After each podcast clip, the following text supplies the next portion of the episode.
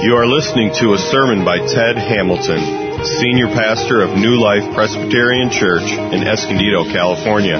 For more information about New Life, visit us online at newlifepca.com. That's N-E-W L-I-F-E P-C-A dot com. Okay, the bulletin uh, says in our, uh, that our text today is Acts chapter 13 uh, verses 14b to 52, but I'm going to shorten that just a little bit today because I want to focus uh, really on on the sermon uh, that Paul delivers and is recorded here. This is the first recorded sermon of Paul. It's not his first sermon; it's the first recorded sermon. It's the first time we read what Paul uh, uh, preached.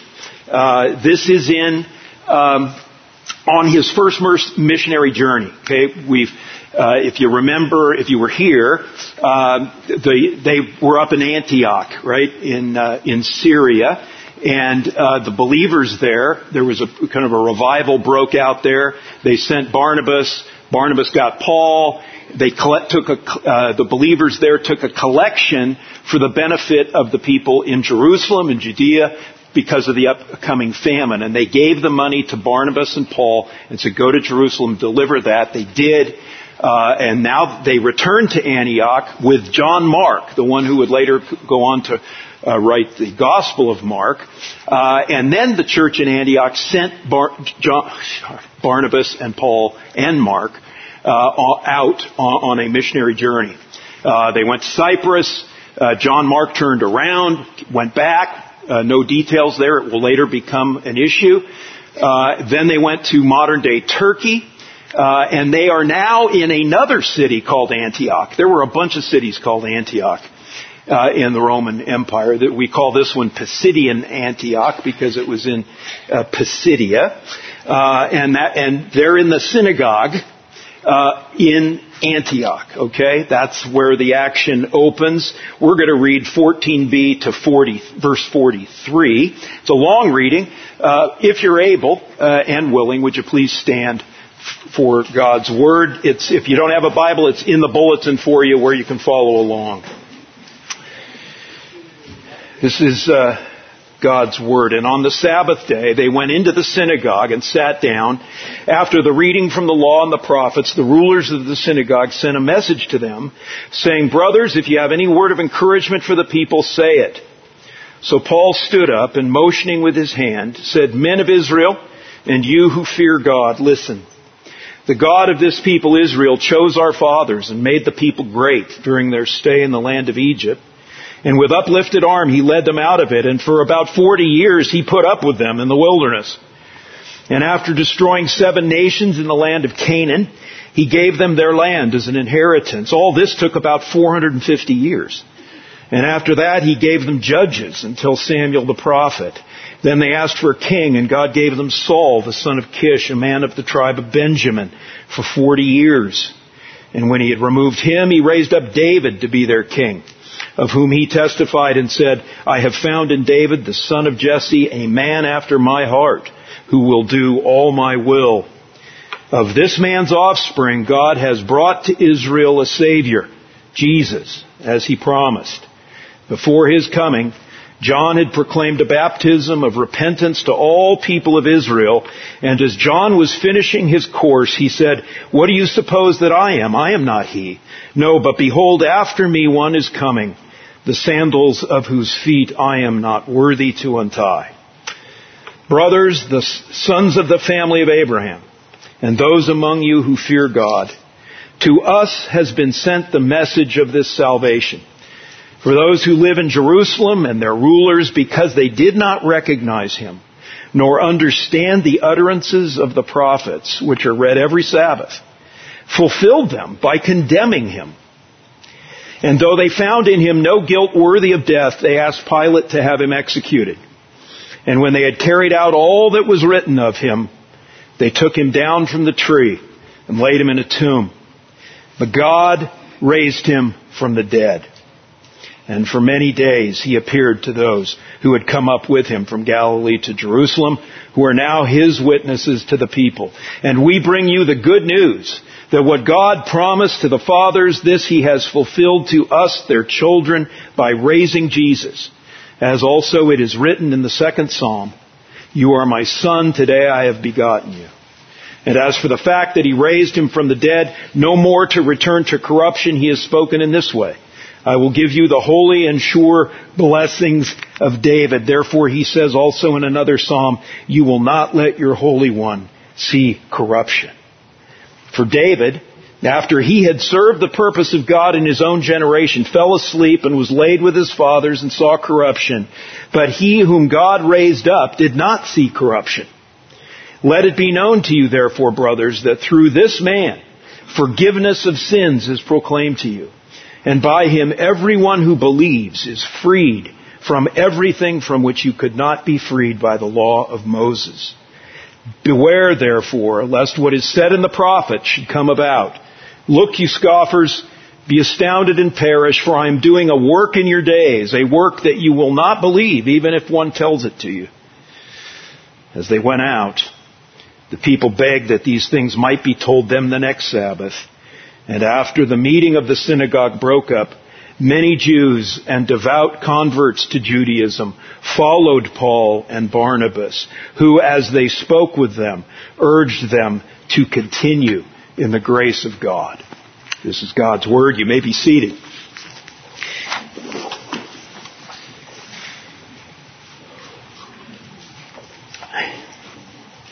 Before we unpack this, let's ask the Lord for His blessing and His help. Almighty God, in you are hidden all the treasures of wisdom and knowledge. You have those. Open our eyes then so that we might see the wonders of your word and give us grace that we may clearly understand and freely choose the way of your wisdom through Jesus Christ, our crucified and risen Lord and Savior. Amen. You find yourself majoring in the minors sometimes? You know, focusing on issues that uh, and tasks that in the big picture uh, you know aren't all that important, and you you know in the back of your mind that you're neglecting uh, more important things. It is so easy to do that. At least it is for me. Um, I blame the tyranny of the urgent. I get swept up in that. Um, but you know, you, you can't accuse Paul of majoring in the minors here in this his first recorded uh, sermon. This sermon is intensely God focused, isn't it? Uh, he and, and God is the most major reality out there the major reality that you ignore at your own peril, but what, who is, for so many, so easy to ignore, right? We just get caught up in life and we don't think of Him. Pay attention to Him. So let's do that. Let's, let's track with Paul through this sermon uh, and ask and answer three questions. First question. What, is, what does this sermon tell you about God the Father? Right. Second, what does Paul's sermon tell you about God the Son? Jesus. And then third, uh, what did Paul say to you who are Christians about how you live the Christian life, how you go through your day to day life as a follower uh, of Jesus. Okay, those, that's our outline. Those those three questions. So first, what does Paul's sermon tell you about God the Father? And you know this is important because there is something in every human heart. I mean every human heart that needs the love of a father. Of course, we need the love of a, of a mom too. Um, but there is, there is something about the love of a father that is, uh, that's so important we, we know we need it. Our hearts long for it. And some of you uh, are like me. You've been blessed with, with a great mom and dad, and for that I am so grateful. But I know, because I'm your pastor, that many of you uh, have come from dysfunctional homes, broken homes. Usually it's the father who leaves and in doing so left a, a huge hole in your heart that's still there. Uh, Kelly Clarkson, you know Kelly Clarkson, the recording artist, uh, has touched millions of hearts with a song she wrote, uh, a poignant song titled "Piece by Piece." That was uh, she she wrote reflecting on her own life and reflecting on her father leaving her and her family when she was a young girl. I'll just uh, I won't sing it, but I, let me quote from let me quote from uh, the lyrics. Uh, she, she, she writes, she sings, and all I remember is your back, walking towards the airport, leaving us all in your past. I traveled 1500 miles to see you, begged you to want me, but you didn't want to. She goes on, and all of your words now fall flat. I made something of myself and now you want to come back.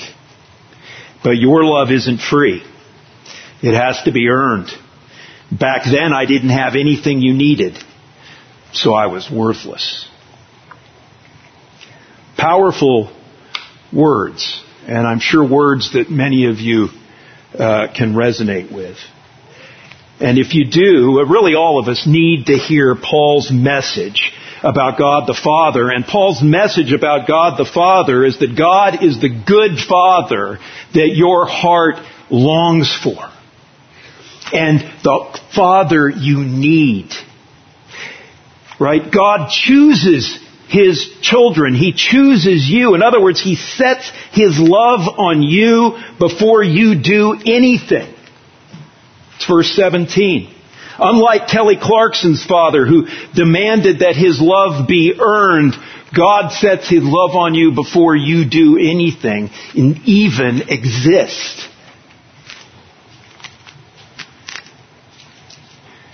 Like a good father, God dedicates himself to his people's care and well-being. Uh, you see that in Paul's recitation in verses 17 through 23 of, of how God cared for his people, Israel.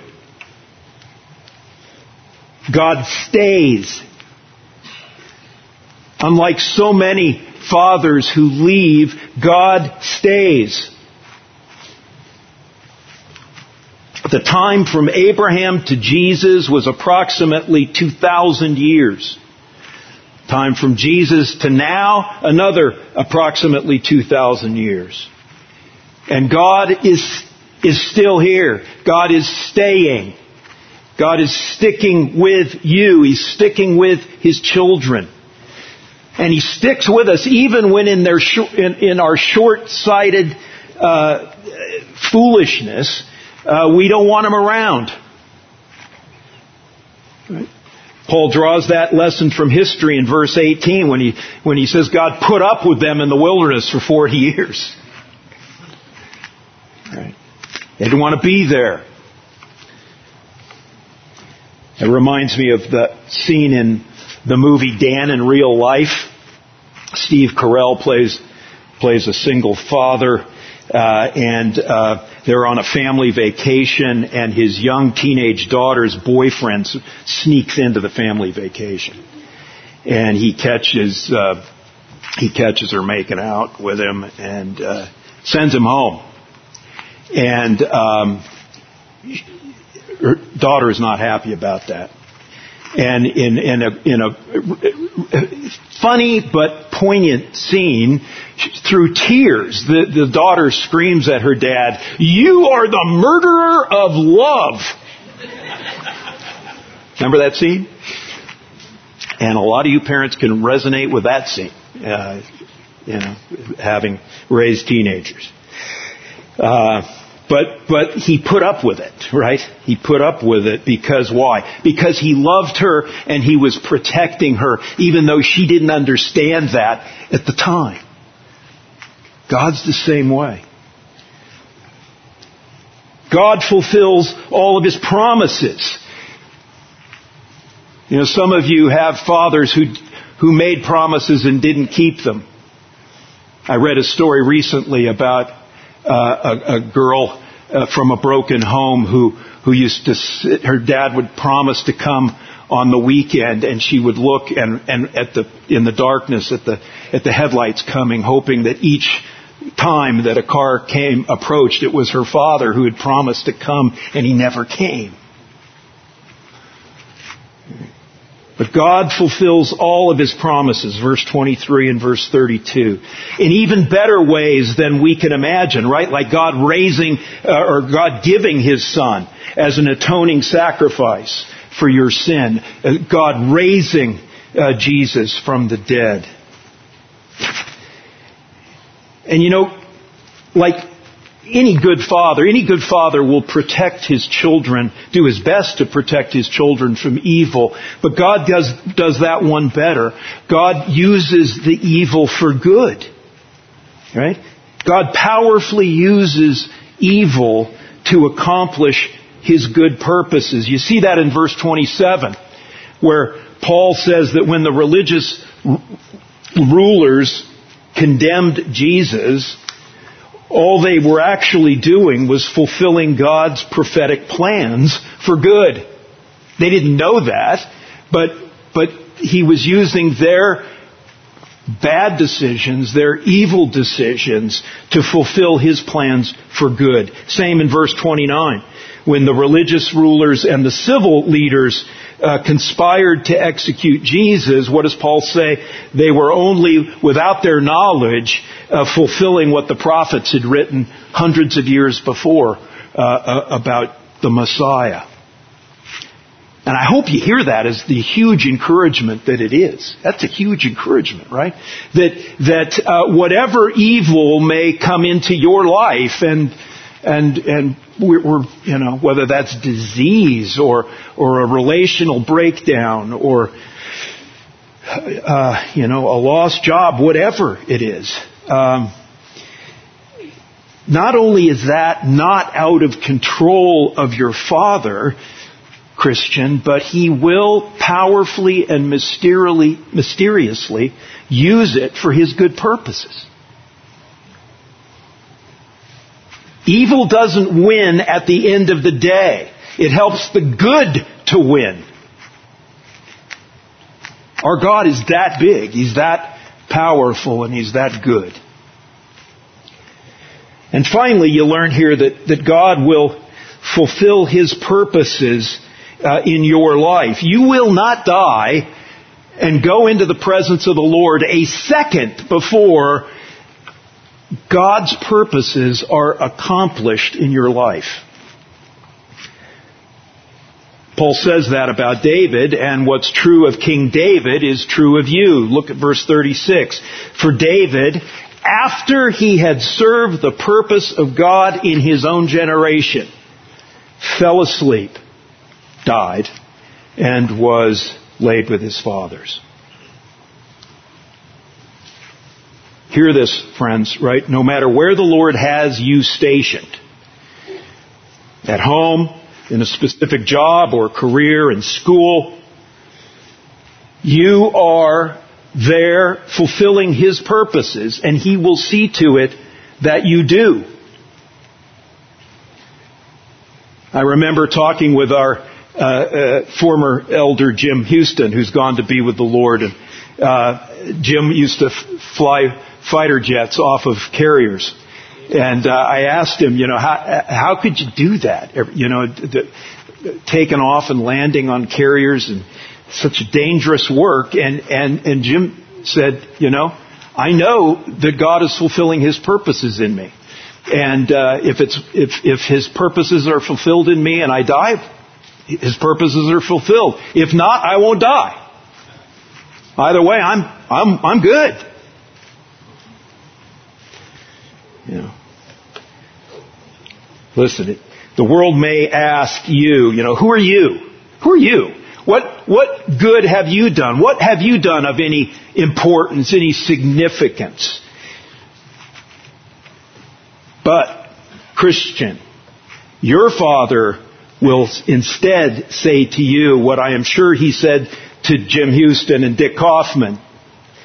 Well done, good and faithful servant.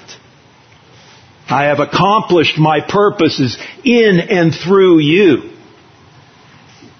Friends, can you imagine the King of the universe saying that to you? There is no higher commendation or higher human significance than that. God is fulfilling His purposes in you. That's dignity. That's importance. So that's God the Father. Let's, let's ask the second question. What, what does Paul here in this sermon tell you about Jesus? Well, he tells you that Jesus lived a guiltless life, verse 28. That he died a cursed death, verse 29.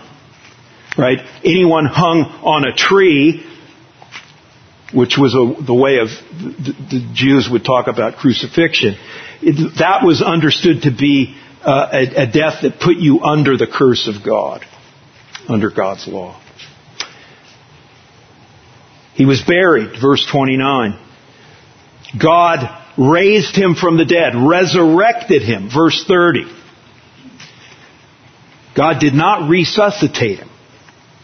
He resurrected him. Jesus, uh, three days after he was crucified and executed, uh, rose from the grave with a physical body. He had a physical body that you could hug, uh, you, uh, that could eat fish, that still bore the crucifixion scars, but that also could mysteriously appear in a locked room. He was resurrected to a new order of reality. And finally, the resurrected Jesus was witnessed by many people over many days. Verse 31. So did you hear, did you hear the outline? He lived a guiltless life. He died a cursed death. He was buried. God raised him from the dead. And he was witnessed as alive by many people over many days. What that is a summary of, friends, is the pure gospel. That is the essential message of Christianity. The good news. And because this is all true of Jesus, Jesus shows himself to be who he claimed to be. Right? The Messiah, the perfect atoning sacrifice for your sins. He is, as John the Baptist said, uh, the Lamb of God who takes away your sin forever by his death and resurrection. And if you believe in him, you will receive forgiveness of your sins and be freed from what God's law by itself could never free you from. And in a word, that is bondage to sin and death. That's the human condition. We don't like to hear it. We push against it. But that's the human condition. We, we are enslaved, really, to sin and to, and to the death that sin brings. Uh, why? Because no human being perfectly keeps God's law, because no human being on the planet is even able, capable of keeping God's law. That means the whole human race is caught up in a death spiral towards a final reckoning. A judgment. And the, the good news though is that Jesus pulls you out of the death spiral. And only He can. Because Jesus was simultaneously a human being and fully God, uh, he was able to obey God's law perfectly for you, right? For your account. God, Jesus obeyed the law and then he allowed himself to be executed as a sacrificial offering uh, to pay the penalty of God's law for your failures, for your guilt, for your shame.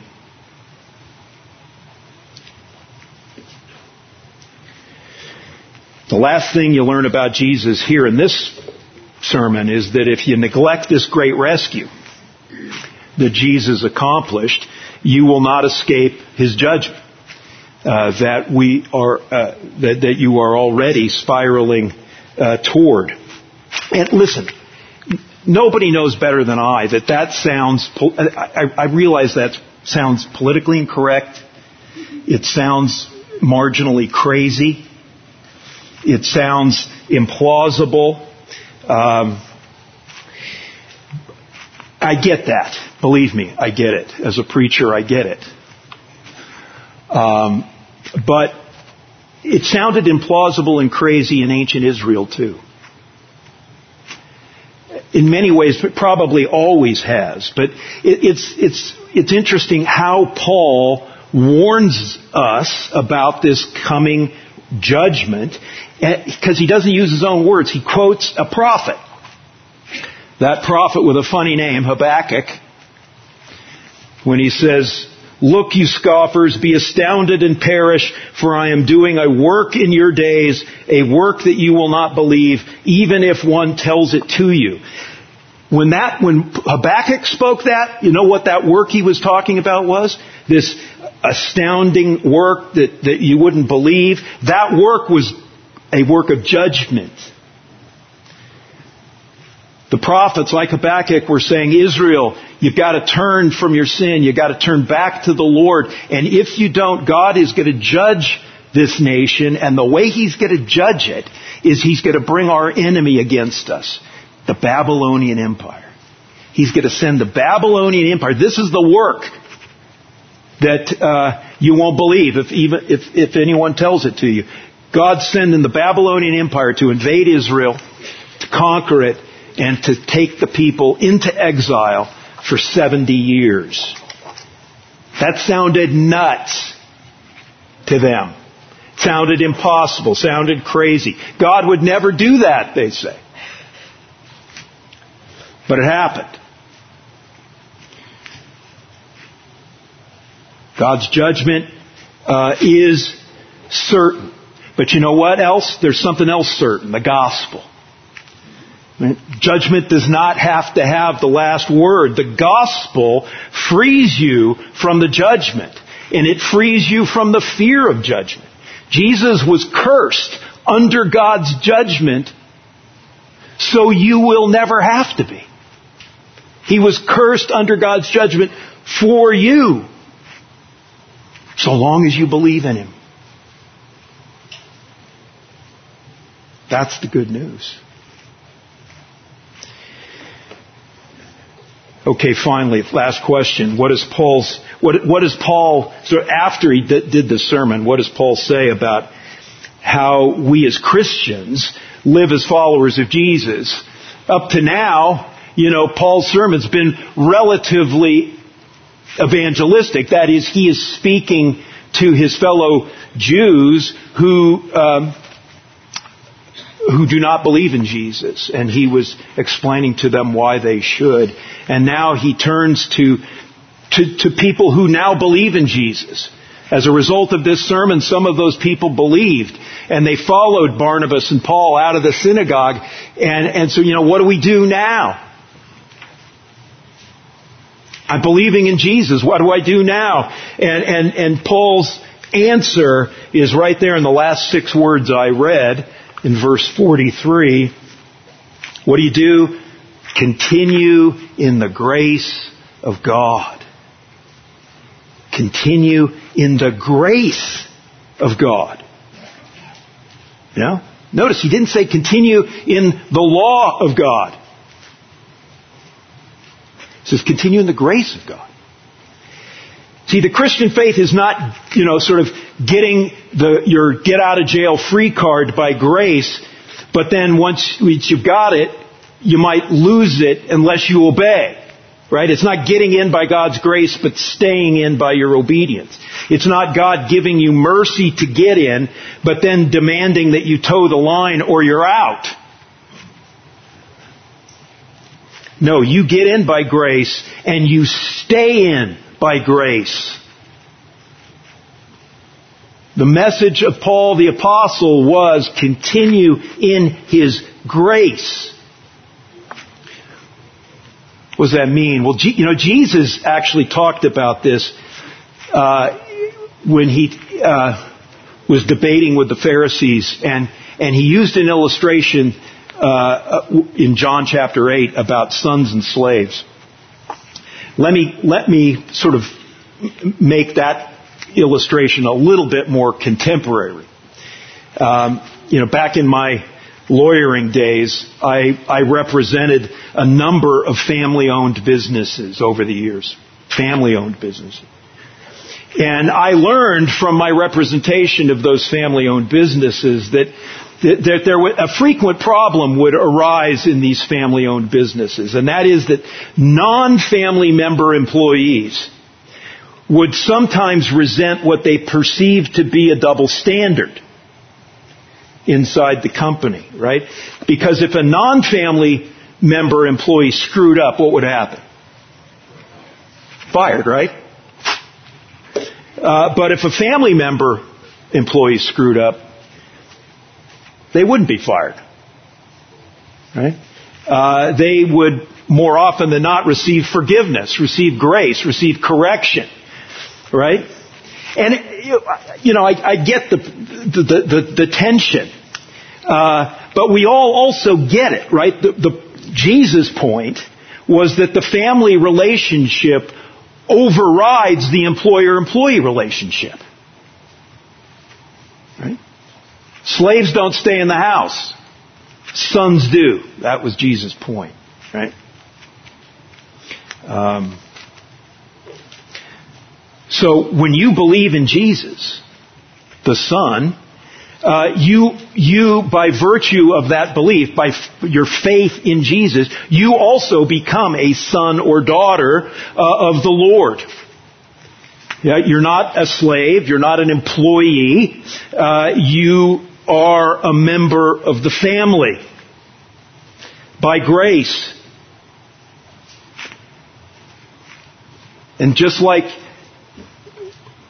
right, when a slave messes up, you get rid of the slave.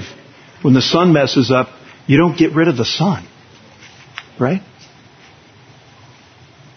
And your sons, your daughters. Right?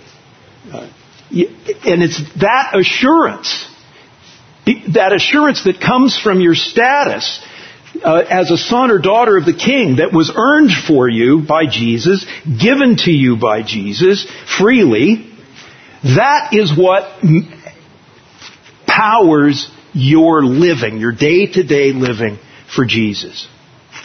Right? Jesus said, if you love me, you will what? Obey my commandments. Right? Now that's, that's not, uh, that's not how you get in, right? Jesus obeyed the commandments for you to get in.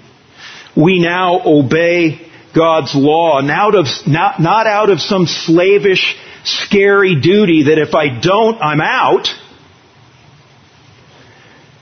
but rather you now choose to obey God's law out of love for Jesus. You love Him. You, out, eh, you're, you're thankful to Him. It's love and gratitude and worship to Jesus for the grace He gave you, for the sonship He gave you. Brothers and sisters, continue in His grace. Right? It's not now that you're a Christian, you beat yourself up with the law. Just keep going back to the cross. Go back to the empty tomb. Go back to what Jesus has done for you and let that then fuel you to obey God's law. Knowing that if, if, when, not if, when you mess up, you'll, you'll know His forgiveness. You'll know His love. Why? Because He's a good Father and he doesn't toss his children out of the house. I'll close with this. William Cowper. William Cowper, English poet, hymn writer, uh, and a dear friend of John Newton, the slave trader turned uh, pastor. Uh, William Cowper wrote a hymn, and I'm, I'm going to quote a stanza from, from his hymn. He put it this way, and I'll close. This, this is how I'll close. To see the law by Christ fulfilled and hear his pardoning voice changes a slave into a child and duty into choice. Amen. Let's pray. Lord, thank you. Thank you for your grace. Thank you for what Jesus accomplished that frees us from the fear of death and judgment. Thank you, Lord, for going ahead of us and, and bearing that on your own shoulders so that we will not have to bear it. And may that reality now fuel us to live in ways where we love our neighbors, where we sacrifice for others, where we forgive our enemies,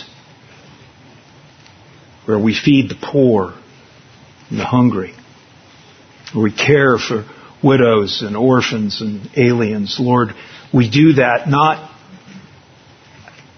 out of some fear that if we don't, you'll not, you'll, you'll, you'll toss us out, you'll, you'll reject us. We do it because of how deeply you have loved us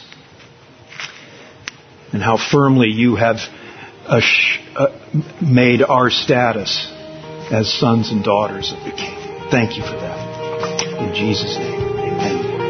You've been listening to Ted Hamilton Senior Pastor of New Life Presbyterian Church, Escondido.